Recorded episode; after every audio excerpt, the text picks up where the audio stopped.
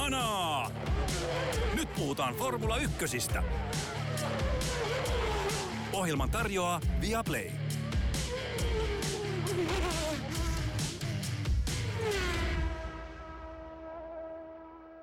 USA GP on aika kirjoissa ja katseet kääntyvät kohti jo Meksikoa. Hanaa otetaan tänään, sillä me käymme läpi USA GPn tapahtumat, katsomme hieman eteenpäin kohti tulevaa Meksikon kisaa. Max Verstappen, kuten niin kovin usein on tutuksi tullut, ajoi voittoon Austinissa Yhdysvalloissa hyvin, hyvin mielenkiintoisten vaiheiden jälkeen. Joonas, tässä riittää perattavaa. Pistetäänkö Hana? Pistetään Hana. Max Verstappen tosiaan ajoi jälleen kerran voittoon, mutta ei ilman muutamaa turva-autoinsidenttiä ja muita mielenkiintoisuuksia. Lewis Hamilton ensimmäistä kertaa oikeastaan tällä kaudella oli jopa jonkin aikaa realistisesti kiinni voitossa. Uskoitko siihen, Joonas, että tämä tota, Hamilton saisi tässä kisassa pidettyä hengissä tämän hänen koko uransa jat- F1-uransa jatkuneen putkeet joka kaudella vähintään yksi voitto? Mä uskoin siihen vähän aikaa, että tota, Red Bull ei tehnyt tällä kaudella oikeastaan virheitä, mutta nyt kaksi kertaa kolme osakilpailua aikana on tullut tässä loppupäässä. Moka, eli muistetaan Singaporesta Verstappenin aika jo meni pieleen, koska ö, oli liian vähän bensaa autossa ja sitten tota, auto meni silloin lähdössä antistallille ja hän oli seitsemäs siellä ja nyt meinas käydä taas kalpat Red Bullilla. He ovat tota, äärimmäisen hyvä varikkopysähdystalli, nopea, luotettava, kai toimii kuin kone, mutta tota, nytten Verstappenin toisella varikkopysähdyksellä, vaan se eturengas ei meinannutkaan mennä paikalle, ja hänhän putosi siinä sekä Hamiltonin että Charles Leclerkin taakse, ja siinä hetken aikaa ajattelin, että, että nyt on Hamiltonilla kaikki oikein mahdollisuus, mutta rehellisesti sanottuna sitten, kun katsoi sitä, miten se kisa siitä eteni loppuun, niin kyllähän se oli täysin vääjäämätöntä, että, että paras auto ja paras kuski otti taas sen voiton. Uskoit sä Lewisin hammer timeen? Sykähdittikö? sykähdyttikö? Se oikeastaan mun se suurin ajatus, miksi mulla oli, että okei, tämä ei tule futaamaan, on se, että Hamilton ehti käydä varikolla hakemassa kovat renkaat alle ja taas sitten Verstappen ja Leclerc molemmat haki keskikovat renkaat sit siinä pikkasen myöhemmin, ja mä vaan mietin, että mun ymmärrys oli se, että Austinissa on niin iso ero, varsinkin kun auto, auto kevenee, eli polttoainetta palaa, niin se kovan rengasseoksen toimivuus ei välttämättä optimaalinen. Mä mietin, että kyllä se varmaan ajaa sen kiinni, mutta Siinä oli, tokihan, toki tota, aina, aina varsinkin näillä brittivetosilla kanavilla jaksetaan spekuloida ja hekumoida, niin ne kyllä seurasi joka kerta, kun Hamilton ajoi edes jotakuinkin samanlaisen kierrosään kuin Verstappen, että no niin, no niin, no niin, tämä on just nyt kääntymässä tämä homma, ja ei, ei, ei se kyllä Joo. nyt kääntynyt. Mutta siis Hamilton kyllä ihan kunniakkaasti pysyi siinä Verstappenin vanavedessä, ja pikkasen pysty tappeleen vielä siinä lopussa, mutta ei, ei varsinaisesti näyttänyt siltä, että se uhkaisi mennä ohi. Ei, mutta tota, kaiken kaikkiaan kisa oli hirveän rohkaiseva Mercedekselle, että jos ajatellaan, että mistä he lähtivät, sanois nyt, ajattiko Bahrainissa talvitestit vai Kataloniassa? Oliko sekä Bahrainissa? Että, no, sekä Kataloni, että okei, Kataloniassa oli nämä esitestit, tai Aivan, mikä joo, se oli, joo. E- epäviralliset joo. testit, ja sitten Bahrainissa oli se varsinainen. Just, just näin, niin että tavallaan jos miettii sitä Mercedeksen kehitysloikkaa ja raakaa työtä, jonka on tehneet siitä surkeasta lähtötilanteesta siihen, että nyt nähtiin kuitenkin suhteellisen uskottava kilpailu Hamiltonin ja Verstappenin välillä, niin onhan se ihan todella merkittävä nousu heiltä ja lupaa hyvää ensikautta ajatellen. Että tota, se oli niin kuin se suurin pointti, minkä mä otin siitä. Ja sitten toinen, mikä mun tuli nyt Hamiltonista mieleen, itse asiassa on hauskaa se, että miten Lewisista on tullut yhtäkkiä. Tota, kaikki oli aika kyllästyneitä hänen, kun hän voitti ison läjän maailmanmestaruuksia putkeen, mutta hänestä on nyt tullut tämmöinen vähän niin kuin plucky underdog, tällainen tota, ää, sympaattinen looseri, jotka musta tuntuu, että monet toivoo, että hän ottaisi se voittonsa. Ja se on aika hauska, hauska tota, muutos voisin verrata sitä vähän tota kaveri huomautti Tom Cruisesta, että miten hän on pystynyt yhtäkkiä muuttamaan itsensä hullusta skientologista siihen, että kaikki pitää häntä kaikki aikaan parhaana toimintaelokuvatähtenä, niin Hamiltonilla on tapahtunut tällainen vähän tota, samanlainen käännös tässä. Mutta niin se myös, että siis Hamilton on viime aikoina niin tota, näyttänyt, että hän on yhä parempi kuski kuin George Russell parhaimmillaan. Ja se on tota, ollut myös aika huomion arvoista. On, joo siis äh, mä muistan vielä, kun mä rokotin sua alkukaudella tästä loputtomasta vihaamisesta, kun sä olit kovasti viemässä niin Russellia. Ei vaan, no vitsit sikseen, mutta siis jo Hamilton on ollut loppukaudesta, että heti kun Mercedesillä alkoi oikeasti löytyä sellaista satunnaisesti uskottavaa kisavauhtia, et me ollaan nähty muutama muukin kilpailu, jossa ne on roikkunut siellä kärjen tuntumassa pikkasen paremmin kuin mitä alku- ja, ja keskivaiheella kautta nähtiin niin, niin kuin on nähnyt, että tavallaan se tappajan vaisto tai saalista, ja miksi sitä nyt haluaa sanoa, käyttää jotain kamalaa termiä, mutta siis... Hammer time. Ää, niin, no hammer time on, ja se on siis, sehän on ihan loistava termi, siitä ei pääse yhtään mihinkään, koska hammer time on, on tota, verrat, siihen verrattavissa on ainoastaan Vanilla Icein klassikko Word to your mother. Tota, ja nimenomaan mother, mikä musta oli outoa, että se ei ollut Word to your mama. Mutta anyway, ei, ei mm, takerrota liian pitkälle tänne 90-luvun Tämä oli oleellista. Tämä oli oleellista. oleellista. Mutta et, se on herä, Hamilton on herännyt ihan selkeästi ähm, kuskina ja, ja tavallaan kilpailijana sen jälkeen, kun se auto on löytynyt sieltä uudestaan, mutta on, se on itse asiassa hassu, tämä on mun mielestä aika yleinen ilmiö urheilussa, että miten semmoinen ehkä ylivoimallaan tympäännyttänyt ää, urheilija viimeisillä kausillaan alkaa muuttua sellaiseksi, että se ikään kuin voittaa myös nämä niin sanotut vihaajat puolelleen, tai tästä urheiluvihaajat puolelleen, sellaista just, että mä oon ihan kyllästynyt, kun toi voittaa koko ajan.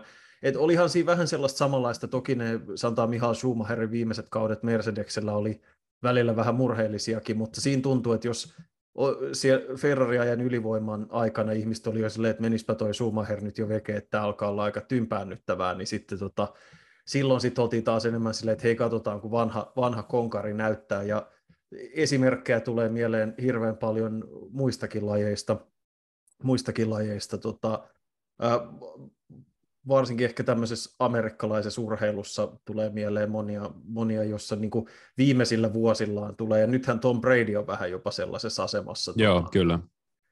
Missä se jopa niin kuin voittaa ihmisiä puolelleen sen takia, koska se on niin ällistyttävää, että se jaksaa edelleen painaa. Toki nyt silloin ihan kamala kausi, mutta näitä, se on jännä ilmiö. Yksi, joka tulee futiksesta mieleen, on Slatan, joka niin kuin, Slatan oli pitkään vielä niin kuin 30, vähän reilu kolmekymppiseksi asti tyyppi, joka jakoi mielipiteet ihan hirveän voimakkaasti, että joko siitä rakasti tulisesti tai siitä ei voinut, siitä ei voinut sietää ollenkaan, mutta siitä on tullut sellainen niin kuin, tota, inhottava jalkapallon emeritusprofessori, josta ei voi olla tykkäämättä, kun sen kun nelikymppisenä paukuttaa maaleja ja heti perää henkseleitä ja ilmoittaa edelleen olevansa maailman paras, niin siitä showsta ja siitä kaikesta ei vaan voi olla enää kukaan pitämättä melkeinpä.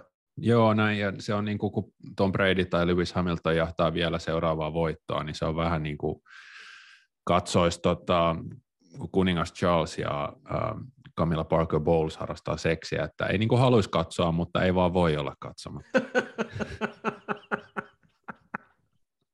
Toi oli kyllä irokas ja kammottava ja loistava esimerkki, ei voi muuta sanoa. Sä voit pistää Ma- otsikon siitä. Joo ohjelma päättyy selittämättä ja yllättäen. Kyllä. ehkä, ehkä me voidaan tästä kuninkaallisesta yhtymäkohdasta siirtyä seuraavaan. Tota, seuraavaan... Moottoriurheilun kuninkaallisiin. Kyllä. Tota, niin... Mä otan ennen kuin sä meet, niin tota, siis tähän oli yksi kauden siis top kolme osa, osakilpailuista. Oli. Siis... Silverstone ja oliko nyt Singapore vai missä ajettiin kanssa tosi hyvä skaba. Mutta tota, tämähän alkoi ihan, näit sä Reina Robertsin esittämän kansallislaulu? En itse asiassa nähnyt. se oli, siis se oli ihan hirveetä. Oliko? Se meni aivan huutamiseksi, se oli siis aivan kamalaa. Yksi, he, yksi heikoimmista, mitä mä oon koskaan nähnyt. Fergie, artisti Fergie esitti vielä huonomman tota, yhdessä NBAn tähdistöottelussa, mutta tota, tämä meni samoille li- leveleille. Joo. Mutta sen jälkeen sukeutui tosi hieno urheilutapahtuma siitä. Joo, ja siis ihan alkaen tosiaan ensimmäisestä mutkasta, ja me ei pitkään aikaan olla nähty oikein sellaista kunnon äh, ensimmäisen mutkan urpoilua. Ja nyt se oli kuin George Russell, joka vetäisi ykkösmutkaan vähän samaan tyyliin kuin joskus vetää, vetänyt jossain vanhassa formulapelissä silleen, että ajaa kaasupohjassa ensimmäiseen mutkaan, ja sitten kun sulla on autossa tuhoutumattomuus päällä, niin sä vaan rämäytät jonkun kylkeen ja käännyt sisään mutkaan, hei, nousin viisi sijaa.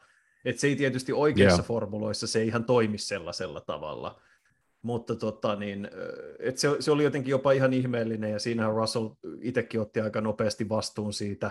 Se oli niin selkeä tilanne, että se vaan niin kuin, mutta myöskin jollain tavalla mun mielestä, mikä tästä, mä olin jo ehtinyt taas unohtaa, mutta mikä tästä Ostinin radasta tekee makeen on se, että tuo rata on niin leveä, niin se, tarjo, se on monissa kohdissa älyttömän leveä, ei pelkästään ykkösmutkassa, mutta muuallakin. Se tarjoaa monenlaisia eri ajolinjoja, mi, mihin, miten mennä näihin mutkayhdistelmiin niin se tarjosi paljon jännittäviä ohitustilanteita ja uudelleenohitustilanteita, niin kuin Verstappenin ja Leclerkin välillä nähtiin se edestakaisin, ne pallotteli niitä sijoituksia yhdessä kohtaa ja ää, monia muita hyviä ohitustilanteita, niin toi Austinin rata oli, oli huomattavasti viihdyttävämpi kuin jollain tavalla mä edes muistin, ja se tarjosi sellaisia mahdollisuuksia jännittävään ja tiukkaan kilvanajoon, niin se oli, se oli erittäin siisti juttu tässä skavassa mun mielestä myös. Joo, ja sitten mä luulen, että tässäkin ne uudet autot vaikuttaa aika paljon, että Kyllä. Usein, useinhan, jos on tuollaisia paljon niin kuin nopeavauhtisia mutkia, niin kuin Austinissa on se ensimmäisen kovan jarrutuksen jälkeen, niin nehän on usein niin kuin heikkoja tuotteen kannalta, koska niissä on vaikea mennä ohi, mutta nyt nämä uudet autot mahdollisti sen, että niissä pystyttiin ajaa talla pohjassa aika lähellä toisiaan, niin siitä syntyi tota, tosi, tosi viihdyttävää kisailua oikeastaan kaikissa osissa osissa tota, pakkaa, ja sitten kun siihen lisättiin vielä tosi voimakas tuuli, niin se, se oli, mikä sitten koitui Valtteri Bottaksen kohtaloksi, mutta tota, se teki tästä kyllä myös oikein hyvän skova. Joo, ja taas kerran, niin kuin, no se vähän viittasikin tuossa alussa, että lopputulos oli sikäli tuttu, että Verstappen voitti ja muut tuli, tuli suht kaukana perässä. Verstappen olisi voittanut huomattavasti selvemmin ilman näitä turva-autoepisodeja, mutta keskipakka ja taistelu pistesijoista toi aika paljon draamaa ja mielenkiintoa, ja se on, se on ollut ihan makeeta, ja tässä ehkä 2022 kauteen on tuonut tosi paljon lisämaustetta, kun mestaruustaistelu on tietyllä tavalla ratkennut jo niin pitkä aika sitten, että jos yhtään sarjan ja lajin ystävänä jaksaa kiinnostua muustakin kuin siitä, että kuka voittaa mestaruuden, niin sitä jännitettävää siinä, sinänsä kyllä piisaa ihan kivasti. Kyllä. Ja kyllä tässä niin kuin esimerkiksi Aston Martinin ajoi tosi hyvän viikonlopun ja tota, on enää pisteen päässä Alfa Romeosta, että se oli yksi isoimpia tuossa tossa, tota, keskipakan taistelussa ja myös esimerkiksi se, että Esteban Ocon, Ocon pystyi yhden pisteen, Okonhan oli aivan sekaisin koko viikonloppu Alpinella, mutta hän pystyi nyt sitten no, toisaalta Alonson romahtamisen takia ottamaan tuon viimeisen pisteen. No, McLaren ja Alppinen vääntö ta- tasoittui kanssa, koska Norris ajoi ihan vahvasti kuudenneksi ja otti kahdeksan pistettä. Tässä on vielä ihan hyviä tällaisia taistelupareja muodostumassa loppukauteen. Joo, ja siis se oli jännä, jännä tavallaan siinä lähdössä. Norris oli yksi ihan selkeimpiä häviäjiä, Sainz toki merkittävin niistä, mutta se jäi. Äh, sehän oli valinnut ihan hyvän ajolinjan ja pääsi lähdössä ohittamaan, oliko se Strollin jopa, en muista, mutta jonkun pääsi ohittamaan siinä ykkösmutkassa. Ja tota, mutta sitten joutui suoraan öö, ton, olisikohan se ollut Russellin perään, joka joutui vetämään jarrut kiinni tai jotain tuollaista jonkun, ja sitten se ikään kuin jäi pussiin siinä, ja silloin sitten Vetteli ja muita meni siinä ohi. Se nousi lopussa, Mäkillä oli ihan ok rengastrategia, niin se pääsi kuittaamaan noin Alpinet ja, ja muut, mutta siis Vettel oli älyttömän hyvä, Vettel Kyllä. oli älyttömän hyvä tässä kisassa, mun mielestä niin kuin lakki päästä taas kerran älytöntä epäonnea. Hänen olisi pitänyt sijoittua paremmin, kar- karsee varikkopysähdys, vesitti ne toiveet siitä, että olisi tullut vielä, että hän olisi ollut ehdottomasti ainakin kuudes, jollei, jollei jopa paremmin sijoittunut ilman tätä ilman sitä varikkopysähdysongelmaa. Ja tosiaan Lance Stroll oli hyvässä vauhdissa. Hänellä tuli kova yhteentörmäys Fernando Alonson kanssa. Mitä mieltä sä olit siitä? Eli se oli tässä yleisimpänä ohituspaikkana käytetyllä pitkällä takasuoralla, niin Stroll siirtyi, mun mielestä hän siirtyi aika selkeästi vasemmalle siinä, kun Alonso oli tulossa ohi. Mitä mieltä sä olit siitä tilanteesta? Peittikö se tavallaan liian myöhään sun mielestä siinä? Uh, mun on vaikea sanoa siitä. Mun mielestä ehkä vähän molemmat teki virhe. Mun mielestä Alonso tuli tosi lähelle. Se ajoi siis käytännössä perään uh, tota, Strollia. Stroll itse selitti silleen, että siinä oli iso nopeusero ja hän siirtyi niin kuin oletti, missä oletti Alonson olevan, eikä tajunnut, että hän oli siinä niin lähellä.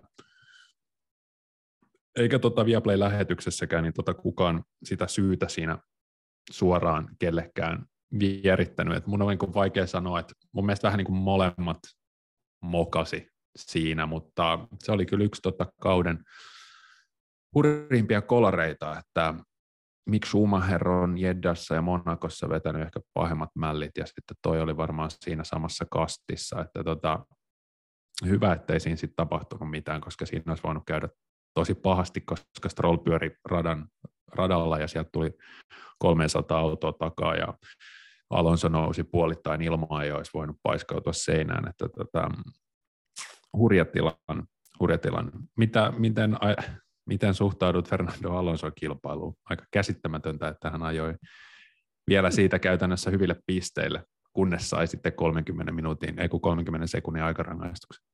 Joo, toi oli, oli siis hyvin erikoista ensinnäkin, koska se näkyi niin monta kertaa kuvissa, kun se Alonson, se oli tota oikea etupeili, oi, tai etupeili, oikea peili, joka irtosi siitä autosta, ja se näkyi kerta toisensa jälkeen, kun se heilu, heilu, heilu siinä, ja mä ymmärrän miljoona prosenttisesti, miksi Haas teki sen protestin, ja mun mielestä oli oikea päätös, että Alonso sai sen aikasakon, koska onko se kaksi kertaa tällä kaudella, kun Kevin Magnussen on liputettu varikolle sen takia, että sen etusiiven, esimerkiksi sen etusiiven se sivupalanen repsottaa irti, ja sitten sitä pidetään kuin vaarallisena, että tuu varikolle vaihtaa etusiipi, ettei siitä irtoa paloja ja se ei ole vaaraksi muille, mutta sitten Alonsolla repsotti koko peili, ja se peili lähti irti, ja sitä ei missään vaiheessa Joo. liputettu sen takia varikolle, että se olisi esimerkiksi siellä repästy irti. Musta se oli virhe kisan tuomaristolta ensinkin, että sille asialle ei tehty mitään. Ja, ja sitten toisaalta oikein, että ne paikkas sen antamalla sen rangaistuksen. Että sääli tietysti Alonson kannalta, hän ei ollut itse syyllinen siihen, että se peili meni tuolla tavalla, mutta ei myöskään Magnussen yleensä kauhean syyllinen ollut niihin etusiipijuttuihinsa, että se on kuitenkin tuon kaiken sälän lentäminen radalle siinä. Pahimmillaan voi käydä niin kuin tuollaisessa nopeudessa, joku peili irtoaa, se pomppaa radasta ja osuu takaa tulevaa päähän tai luo ja ties mitä käy. Niin mun mielestä oli hyvin erikoista, että siihen asiaan ei reagoitu millään tavalla. Niin kyllä tuommoinen peili on mun mielestä jopa vaarallisempi kuin etusiiven päätylevy esimerkiksi, joita tässä nyt on kaudella paljon irtoillut, koska siinä on varmaan jonkin verran massaa kuitenkin siinä peilissä, että se kun tulee siitä tota, 300 kilsaa tunnissa vaikka visiiriin, tai jos se menee vaikka auton alustaan täydessä vauhdissa, niin se, siinä voi käydä tosi huonosti. Ja peilihän irtostilanteessa, jossa Alonso ohitti Magnussen, niin ihan oikea päätös Haasilta valittaa siitä, ja mun mielestä kanssa ihan tuntuva rankku oli siitä ihan oikein, vaikka Alpine siitä taisi tehdä sitten protestia vetosi joihinkin vähän vastaaviin tilanteisiin aikaisemmissa kisoissa, mutta mä en usko, että Alpinen protestilla on ihan hirveästi perusteita tässä tilanteessa. En mä usko kanssa. Et siis, muutenhan tuo oli taas Alpinelta ihan kiinnostava kisa. Ne oli yksi harvoin talle, jotka lähti ihan erilaisella taktiikalla kuin muut, eli lähti kovilla renkaa. Suurin osa lähti keskikovilla ja veti pitkät ensimmäiset pätkät, hyöty valtavasti siitä Pottaksen pyörähdyksen aiheuttamasta ensimmäisestä turva-autosta ja näytti, että ne selviäisi huomattavasti pienen, vähemmillä, vähemmällä varikkovaivalla kuin muut tallit ja ottaisi hyvät pisteet, mutta Okon joutui Okon joutui sitten lopussa meneen hakeen, tota, kun, sit kun Norris meni ohi, niin se meni muistaakseni hakeen vielä uudet ää, tai tuoreet renkaat, ja, ja Alonso joutui sitten lopussa päästämään Norrisin ohi, mutta tota, niillä oli kiinnostava ja vähän erilainen strategia tähän kisaan, mutta Alonso oli tosiaan vähän kaikenlaisessa mukana, mukana taas kerran, mikä on vähän leimannut sen kautta, että koko ajan jollain lailla ajattelee, että se ajaa nopeammin kuin miten se sijoittuu, jos sä ymmärrät, mitä mä tarkoitan. Joo. Aina tapahtuu jotain, vai oli Kyllä. Niin? Joo, kyllä. Joo, hän on, hän, on, hän on aina siellä. Hän on vähän niin kuin jääkiekon pelaaja, joka aina, jos syntyy joku hässäkkä jäällä, niin voi arvata, että siellä on vaikka Ilveksen tikka tai joku tämmöinen vastaava hämmentäinen. Fernando Alonso on vähän samantyyppinen kuulijetta. Ja mä katsoin, että siis joo, Esteban Ogon oli siis 18 aikaa, joissa se oli kyllä aivan käsittämättömän heikko suoritus häneltä. Joo, se oli Hänkin hyvin ollut. yllättävää, varsinkin kun Alonso oli hyvässä vauhdissa, että ei se sinänsä auton suorituskyvystä tai sopivuudessa radalle ei pitäisi olla kiinni. Niin, Alonso oli yhdeksäs, että siinä oli tämmöinen yhdeksän sijoituksen heitto, se on harvinaisen suuri.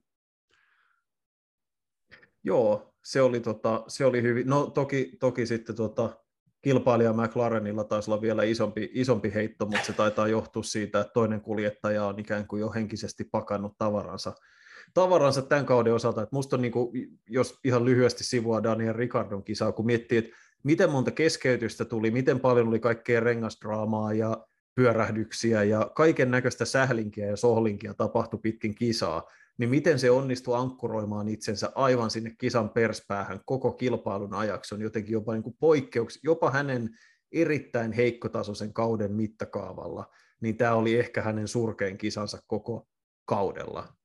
Joo. Nämä luvut voi... on aika käsittämättömät. McLaren uh, MM-sarjan viides 138 pistettä, ykköskuljettaja Norris 109 pistettä. Daniel Ricciardolla on Joo. 29 pistettä. Hän, hänellä on siis, hänellä on siis uh, matikka, matikka, matikka, matikka. No, 15 pistettä, ei 17 pistettä vähemmän kuin Valtteri Bottaksella. Ja Bottas ei ole saanut pisteitä sitten, oli seitsemäs Kanadassa. Sekin on, muuten, sekin aika moista, siinä on 2, 4, 6, 8, 10 kisaa mennyt Bottas ilman pisteitä. Se on kyllä ihan älyttömän pitkä aika. Otetaan, voisi itse asiassa ottaa Walterin äh, Via Dolorosan tähän väliin. Sinänsä ihan ok, sanotaan ok kisa ja roikku taas pisteen syrjässä kiinni. Äh, roikku pisteen syrjässä kiinni jossain määrin ennen kuin sitten pyörähti jo ulos. Bottas tosin taisi olla ihan ainoita, siis kovastihan kisan aikana kuultiin näitä Verstappenin radioviestejä, tosi kova tuuli, ja se vaikeuttaa auton ajamista, mutta Bottas oli oikeastaan ainoita, joka sitten taisi pyörähtää sen seurauksena. Oli isassa. myös eräs toinen. Hän oli Nikolas, Nikolas Latifi. Latifi. niin tietenkin. Mä unohdin, sorry. joo, mutta se kertoo siitä, että joo, oli vaikeat olosuhteet, mutta siellä oli kaksi kuskia, jotka menetti ajoneuvonsa hallinnan sen olosuhteen joo. takia. Mutta tota, sanota, nyt voi myös sanoa, Bottaksella oli, oli jo lähes niin kuin rutiiniomaiseksi tullut heikko ensimmäinen kierros, mutta nyt mä jopa sanoisin, että se ei ollut ehkä hänen vikansa. Mä olin jopa yllättynyt siitä, että Sergio Perez ei saanut äh, jonkinlaista, ehkä mä yli tulkitsin sen tilanteen, mutta mun mielestä se vaan niin kuin rämäytti Bottasta suoraan kylkeen. Turhan ahneesti oli siinä sisälinjalla, ei yhtä pahasti kuin tässä äh, Russell Sainz-tilanteessa vähän aikaisemmin, mutta mulle tuli se pikkasen silleen mieleen, että se oli vähän niin kuin joku tyyli jääkiekko-taklaus tai vastaava, vähän silleen, että raivaa itselleen kyynärpäillä tilaa, niin se oli Joo. pieni yllätys. Mitä mieltä sä olit siinä, onko ylireagoinko mä ihan täysin vai tota, ei, et, niin kuin... sä, et sä ylireagoinut, että siis esimerkiksi Viaplayn Toni Villanderilla oli ihan sama, samoin niin Kiuselalla ihan sama näkemys, että et, et tyhmä paikka edes niin kuin siinä yrittää tunkea ohi, kun tavallaan ei ollut kiirettä ja oli selkeät nopeuserot autoissa, niin olisi ihan hyvin voinut pedata sen turvallisempaan paikkaan se ohituksen, että Sergio Peresiltä niin kuin typerää toimintaa siinä. Ja joo, ei, ei se nyt ehkä sitten ollut taas Bottaksen vika, ja onhan hänellä ollut epäonneja ennenkin kaudella, mutta se oli kuitenkin taas ekalla kierroksella neljä sijaa, että alaspäin, että, että näin, ja sitten 8 kierroksella auto hiekalle, ja voidaan valmistautua Meksikon GPC. Joo. Et tota, Alfa Romeo, oliko nyt, että Alfa Romeo vaihtoi diffuusoria, jonka piti Bottaksen mukaan tuoda 0,3 sekkaa lisää nopeutta kierroksella, ja Alfahan oli hirveän hyvässä vauhdissa, että jos Joe ei olisi ylittänyt ratarajoja ää, aikajojen toisessa osiossa, niin molemmat alfat olisi ollut vikassa osiossa aikajoissa, mikä olisi taas ollut niin kuin iso, tai palaaminen siihen alkukauden tasolle. Mutta tota, se on ihan sama, mikä diffuusori siellä on, jos auto ei tule maalia, jos se putoaa ekalla kierroksella neljä sijaa. Että kyllä Bottas teki sen nyt itse. Mä olen nyt olla vähän huolissani siinä että hänen, hänen suhteensa, että alkaa olla vähän tämmöinen Daniel Ricardomainen vaihe hänen urallaan. Ja mä pahoin pelkään nämä kaikki Alfa Romeo, Audi-kuviot ja rahoitukset ja muut, että ajaako Bottas vuonna 2024 enää F1. Se on kieltämättä, siis sama on käynyt mielessä, että ensi kaudesta nyt tuskin on, on olemassa mitään suuria kysymyksiä, ja se nyt liittyy myös tietysti siihen, että vaikka Joe on aika ajoin ollut ää, tässä kauden tokalpuolikkaalla Bottasta nopeampi, niin hänkään ei nyt varsinaisesti ole suihkutellut pistesampanjaa tässä niin kuin ihan määränsä enempää, niin sanotaan, että kumpikaan kuljettaja ei ole, ei ole ollut missään älyttömässä vireessä just sen, sen hyvän alkukauden jälkeen.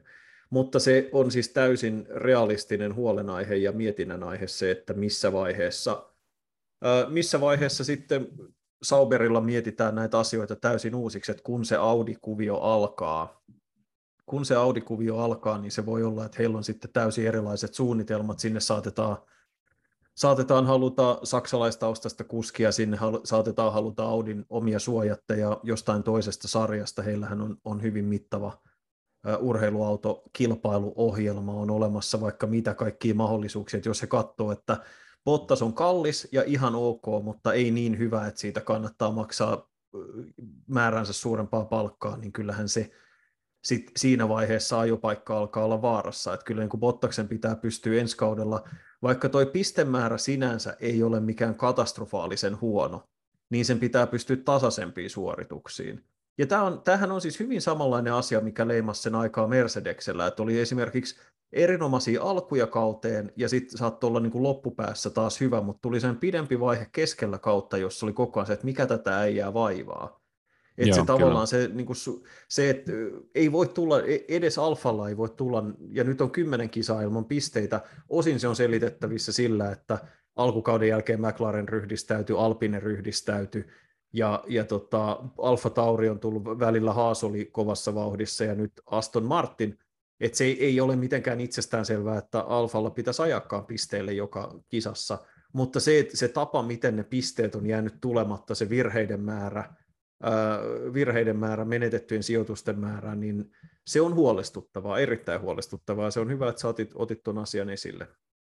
Niin, ja siinä on vähän Bottaksella semmoinen fiilis, että ehkä onko päässä alkanut taas kinnata, että hän kuitenkin osaa ajaa Formula 1-autoa, niin hämmentää se, että, että miten se lähteminen on ö, kisasta toiseen, miten se eka kierros on kisasta toiseen vaikea, että onko se, onko se mennyt niin kuin pään sisään ja alkanut ressata siellä, että siltä se vähän vaikuttaa. Että ehkä tässä suomalaisten, tässähän tuli vastikään uutisia, että Tuukka Taponen on oliko hän nyt lähellä Ferrarin kuskiakatemiaa vai tehnyt jo sopimusta, niin tota, suomalaisen formulakansan katseet ja odotukset alkaa kääntyä siihen suuntaan pikkuhiljaa, että sieltä voidaan saada sitä seuraavaa talenttia tonne. Tuli tässä myös mielenkiintoinen ajatus, että jos Audi haluaa saksalaiskuskia, niin olisiko Mick Schumacherin mahdollinen paluu formuloihin sitten siinä mm-hmm. Esimerkiksi. Um, Tuota noin, no nyt kun se siis tuon Tuukka Taposen mainitsit, me mennään tietysti, eksytään vähän kauemmas USA GP, sillä nyt ei ole mitään merkitystä, me voidaan ottaa tällainen pieni deturi. Niin mä, it, mä kävin jututtamassa Tuukkaa viime viikolla ja kirjoitin Ilta-Sanomiin henkilökuvan, se on verkossa luettavissa, jos joku haluaa käydä sen katsomassa niin taustoja hänestä ja muuta. Mutta niin kun hän vaikutti näin jutun tekijän silmiin ja korviin kaikin puolin aika hyvin valmistetulta kuskilta siihen, että mitä se formulamaailma tulee olemaan. Hän siirtyy ensi kaudeksi F4-sarjaan, F4-sarjan ajamaan, eli ollaan siis tosi tosi kaukana mistään F1-kuvioista vielä viiden, kuuden vuoden päässä ainakin erittäin todennäköisesti, mutta sanotaan, että kaikki, hänen esimerkiksi, mä puhuin hänen, voisit sanoa niin kuin managerin tai asianhoitajansa Jussi Kohtalan kanssa, joka myös tunnetaan nuoruudesta Valtteri Bottaksen taustalta, niin, niin tota, ää, Kohtala sanoi, että kun Bottas oli samanikäinen, niin hän sanoi silloin julkisesti Bottaksesta, että tämä kaveri tulee ajamaan F1-autoa, ja hän sanoo saman Tuukka Taposesta nyt. Eli siis luottamus on kova ja mun mielestä niin kaikin puolin Taponen vaikutti aika kypsältä tyypiltä ollakseen ihan kohta 16-vuotias. En mä tiedä, onko se tyyliin tällä viikolla, kun se täyttää 16, mutta oli silloin vielä teknisesti 15, kun mä hän, hänet tapasin. Ja tänään maanantaina itse asiassa Taposella alkoi tämmöinen nelipäiväinen leiri Maranellossa Italiassa, jossa nimenomaan käydään sitä karsintaa siihen Ferrarin kuskiakatemiaan ja, ja sitten nähdään, että ma, tiedetäänkö sitten jo loppuviikosta, että tarjotaanko hänelle paikkaa, mutta Taposen talentista kertoo jotain sekin. Hän oli myös vuosi sitten tällä samalla leirillä mukana ja vaikka silloin hän ei saanut paikkaa, niin hän teki niin iso vaikutuksen Ferrariin, että hänen ei tarvinnut osallistua tänä vuonna ollenkaan mihinkään esikarsinta tapahtumiin eikä muihin, vaan hänet kutsuttiin suoraan tähän finaaliin. Et niin kun Joo. On lahjakas tyyppi ja mielenkiintoinen tyyppi. Ehkä me saadaan hänet joku kerta näihin ohjelmiinkin tässä tänä, tai, tänä vuonna tai joskus messiin, mutta erittäin kiinnostava tyyppi ja tosi, tosi mielenkiintoinen tulevaisuus myös edessä. Joo, näistä lupauksista toinen ihan hauska poiminta. F3-kuljettaja William Alotalo on tällä hetkellä armeijan harmaissa urheilukoulussa. Just. En, en tiedä, minkälaista ajoneuvoa hän siellä kuljettaa. Tuskin Onko tuota, Nikita Masepin joutunut suorittaa asepalvelusta, tai Lance Stroll, tai tota... uh, itse asiassa Masepin oli uh, Intissä mutta se oli, se oli joku tämmöinen niin kuin vähän yliopistokoulutuksen ohessa tehtävä käsittääkseni joku tämmöinen, todennäköisesti jotain informaatiohommia. Jotain varmasti tosi mukavaa Nikita Mazepin ja Venäjän armeijan tyyppistä ratkaisua. Lance Stroll tuskin on käynyt. Kanadan mä veikkaisin, kanssa mä, mä veikkaisin, veik, veikkaisin, veikkaisin kanssa, että ei.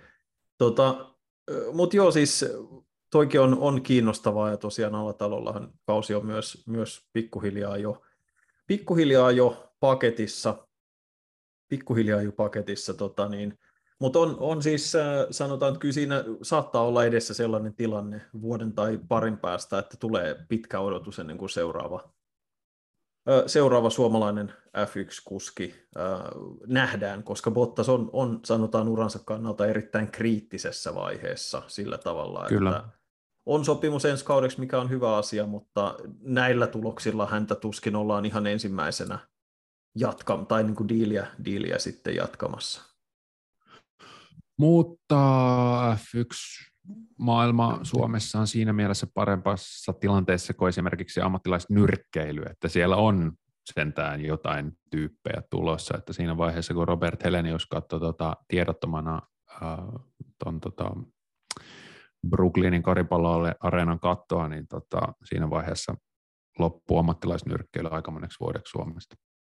Kyllä, se on tota, näinhän se tilanne on, että ainakin täällä tota, autourheilupuolella on, on sitten ää, lupauksia toisenlaisella tavalla. Ja tokihan Bottaksella on monta reittiä jatkaa vielä F1, siitähän ei ole pienintäkään epäilystä. Kaikki riippuu hyvin pitkälti siitä, että sen tuloskunnon saa sen näköiseksi, että katsotaan, katsotaan jatkamisen arvoiseksi.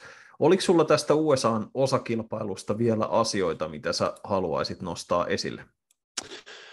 Oikeastaan ainoastaan niin se, että nähtiin taas Max Verstappenista, että hän on aika kaksinaamainen kaveri, että hän oli aivan hiilenä sen pieleen menneen varikkopysähdyksen jälkeen. Hän sanoi, että beautiful, fucking beautiful, ja sitten kun hän ajoi sieltä voittoon, niin ja Red Bull varmisti valmistaja MM-sarjan voiton, niin sitten hän, hän puhui ja tota, kauniisti, että tämä on meidän yhteinen juttu ja ihan loistavaa työtä tiimi hei ja Red Bullin tota, omistaja, joka poistui keskuudesta, keskuudestamme viikonlopun aikana, niin puhui hänestä hyvin kauniisti, mutta siinä nähtiin hyvin lyhyessä ajassa taas niin kuin Max Verstappenista kaksi puolta, ja mun on vaikea uskoa siihen, että hän on loistava tiimipelaaja ja kiva jätkä, kun sitten aina kun joku menee pieleen, niin sieltä tulee se, että hän heittää tiimiä kaikki bussialle ja kiukuttelee siellä ohjaamassa. Että se jäi mieleen. Kyllä, se on ihan totta. Kiinnitin huomiota samaan, mutta se on, tämä on niin, tämä on niin virittäytynyt yksilölaji ja niin virittäytynyt Kyllä. sellainen, niin kuin, että se on, mä, jo, mä jollain lailla ymmärrän sen, että se on yleensä nuo tyypit, jotka pärjää kaikista parhaiten. Joo. Ellei osaa sanoa, että car was good, race was good, engineers was great, Ää, mutta se on, se on sitten taas asia erikseen. Tota, mainittakoon pistesijoilta, siis mun mielestä Kevin Magnussenin kisa oli mainio, aivan täysin loppuun kalutulle renkailla haasto Vetteliä vielä lopussa ja huikea sellainen pieni taistelu. Taistelu Joo. nähtiin siellä, siinä niin kuin viimeisellä kierroksella, musta se oli siis äh, kokeneelta kuskilta hieno, hieno näyttö, Juki Tsunoda pisteitä, Pierre Gasly saiko Pierre Gasly enemmän rangaistuksia kuin Juki Tsunoda pisteitä tässä kisassa? Mä luulen, että sai. se oli, tämä oli, jos Gaslylla on ikinä ollut vaikeaa kisaa, niin tämä oli varmaan se, että miten monta, miten monta kertaa se oli jotain, että jotain meni pieleen, kunnon se, se minardimaisella tavalla vielä, että me viiden sekunnin aikasakko, tuu uudestaan suorittaa viiden sekunnin aikasakko, koska se epäonnistui ekal kerralla, kun se ei ollut liian pitkä, tarpeeksi pitkään paikalla ja kaikkea. Aivan, yeah. aivan fantastinen suoritus. Kaslilla hirveän vaikea viikonloppu, että kuuntelin jo aikaa joissa, kun hänellä taisi olla jarrubalanssi vai mitkä, mitkä oli pielessä, vai oliko vaan ylipäänsä auton balanssi pielessä, ja hän tuskaili niissä sekä hitaissa että nopeissa mutkissa Alfa Taurin kanssa, niin hän aika paljon raipaa tallille, ja en tiedä siellä niin kuin Red Bullin sisartallissa, kun on mekanikko tai kisainsinööri ja kuuntelee ranskalaisen sättimistä, kun on jäljellä neljä kisaa ja sen jälkeen hän lähtee Alpine lähtee, niin kuin kuinka lämpimin ajatuksin kuuntelisin Pierre Gaslia siinä vaiheessa, että ehkä sanoisin vaan, että turpa kiinni ja ajan nämä kisat ja hymyillään sitten kaudella varikon poikki. See you never, asshole. Just näin. Kiva, kun kävit. Varmaan niin kuin melko rankkaa olla oikeasti Alfa Taurilla, kun sillä Pierre Gasly ja Yuki Tsunoda, ja molemmilta tulee niin kuin Kumpikaan on voittanut ikinä mitään ja sieltä tulee... Tota, hei, hei, hei! Pierre Gasly on voittanut yhden no, osakilpailun. Juu, juu, juu, juu, Mutta kyllä, siis kyllä. tämä on, ollut, tämä on ollut kyllä ankea kausi, ankea kausi sille, että se on, tämä on niin kuin viimeinen hetki melkein sille vaihtaa, tai se alkaisi olla jo, menisi varmaan jo vähän, eiköhän se alkanut, niin kuin viittasitkin, niin vähän jo eltaantua siellä tallin sisälläkin, että se isoin Joo, on hävinnyt molemmin puoli. Eiköhän hän ole niin sanotusti nähnyt tölkkitallin omalta uraltaan. Oikeastaan yksi asia, mitä voisi vielä sivuta tässä, niin kuin pikkuhiljaa aletaan katsoa niin kuin seuraavia jaksoja ja niin edelleen, niin mainitsitkin Dietrich Matesitzin poistumisen Red Bullin, Red Bullin perustaja ja, ja tota, tietysti Red Bullin tästä urheilutoiminnasta ja toiminnasta yleisesti on monenlaisia näkemyksiä, mutta siis kiistaton fakta F1 kannaltahan on se, että Red Bull on tuonut aikana, jolloin F1 kiinnostavuus ei ollut lähelläkään nykytasoa, vaan heiteltiin vähän semmoisessa, että onko tämä, pysyykö tämä huippukiinnostavana vai ei, niin se, että he alkoi pyörittää kahta tallia 2000-luvun puolivälissä ja siitä eteenpäin isolla budjetilla, isolla budjetilla uskottavasti voittanut maailmanmestaruuksia, Red Bullin kuljettaja-akatemiat, osti sen ö, Itävallan F1-radan, niin vaikka Red Bullilla on ehkä vähän ärsyttäväkin tapa tunkea nimensä ja logonsa ihan kaikkeen, niin kiistatonta on se, että Matesic, ja Matesic on ollut nimenomaan tietynlainen ajava tekijä sen takana, koska hän on ilmeisesti ihan valtava F1-fani, ja hän halusi oman tallin, ja hän halusi sen sisartallin, mikä on sinänsä täysin tarpeetonta, mm. tietyllä tavalla jopa niin kuin pröystäilyä tai sellaista yliampuvaa varmistelua siitä, että saadaan kaikki mahdollinen kehitys irti, niin hänen vaikutuksensa nykymuotoiseen F1-sarjaan on täysin kiistaton ja erittäin merkittävä. Joo, siinä sä oot täysin oikeassa ja kyllä niin kuin Red Bullista tulee, tulee mieleen tota, Seinäjoen jalkapallokerhon omistaja Raimo Sarajärvi on kertonut, että kun hän istui ekaa kertaa tota, sen Seinäjoen uuden stadionin lehtereille, jonka hän oli itse sinne rakentanut, ja sanoi, että kyllä jumalauta rahalla saa, ja sen on niin kuin huomannut Red Bullissa myös. Mutta jos ajattelee Red Bullia vaikka saksalaisessa jalkapallossa, Hertha Berlinhan on syyttänyt miljoonia siihen toimintaan, ja mikä ei ole kehittynyt, mutta Red Bull on ollut tosi systemaattinen urheilumaailmassa, tosi röyhkeä, tukenut, näkynyt, ja luonut imperiumin Fudiksessa, Formulassa, ekstremeurheilussa, ja öö, joo, inhottu monessa mielessä, mutta tota, kyllä mä oon aina arvostanut jossain määrin heidän toimintaansa ja sitten systemaattisuuteen sitä, miten he oikeasti kehittää ja tekee todella, jos ajatellaan suoritusta, niin suorittamista, niin todella ylirekisterin suorittamista kaikilla aloilla, mitä he tekevät. Ja he tienaa rahan tähän kaikkeen myymällä täysin turhaa tuotetta, josta ei ole ihmiselle kun haittaa, joten tota, ihan hyvin pelattu heiltä. Tota, mutta siis toi on mun mielestä ehkä se vinha pointti, että niin kuin Red Bull ei käytä rahaa rahan käyttämisen takia, vaan siinä on ihan selkeät suunnitelmat ja tavallaan se, että siellä on se, mikä tekee siitä toiminnasta vaikuttavaa, on se, että, siinä, että toki jos mä ajatellaan jalkapalloa, niin heillä on kaikki massiiviset akatemiat ja seuraa yhteistyöt ympäri maailmaa, mutta tavallaan, että heillä on myös tavoitteena kehittää pelaajia ja myydä niitä eteenpäin ja tehdä jonkinlaista liiketoimintaa kaikesta siitä NS-vastenmielisyydestä huolimatta, ja ne käyttää paljon rahaa, mutta se ei ole pelkästään, niin kuin re, tavallaan ehkä se mitä mä tarkoitan, on se, että Red Bull ei operoi samalla tavalla kuin joku saudi-arabialainen tai katarilainen öljymiljardööri, joka vaan tunkee rahaa siihen, että ostetaan parasta koko ajan ja yritetään koko ajan sillä niin kuin suruttomalla rahan käytöllä ja, ja, ja tota, miinuksen tekemisellä olla kärjessä, vaan että niillä on, että hei, me rakennetaan tämä ihan ruohonjuuritasolta asti niin, että tämä homma toimii. Ja se, että ne rakensi rakensi viikossa ja vuodessa ja kolmessa viikossa rakensi voimanlähdeoperaation tyhjästä pyörittämään hmm. tällä hetkellä F1 parasta myllyä, niin kyllähän se kertoo siitä, että se ei ole pelkästään rahan voima, vaan se on, siellä on luotu sellainen, sellainen joukko tekijöitä, siellä on sellainen joukko ihmisiä, jotka oikeasti tietää, mitä ne tekee, ja se on, se on siis se on erittäin kova suoritus, koska hirveän usein silloin, jos urheilussa vaan operoidaan rahan voimalla, niin sitä toimintaa ohjaa se, että ihmiset on vähän leipääntyneitä ja ne on siellä sen palkkasekin takia.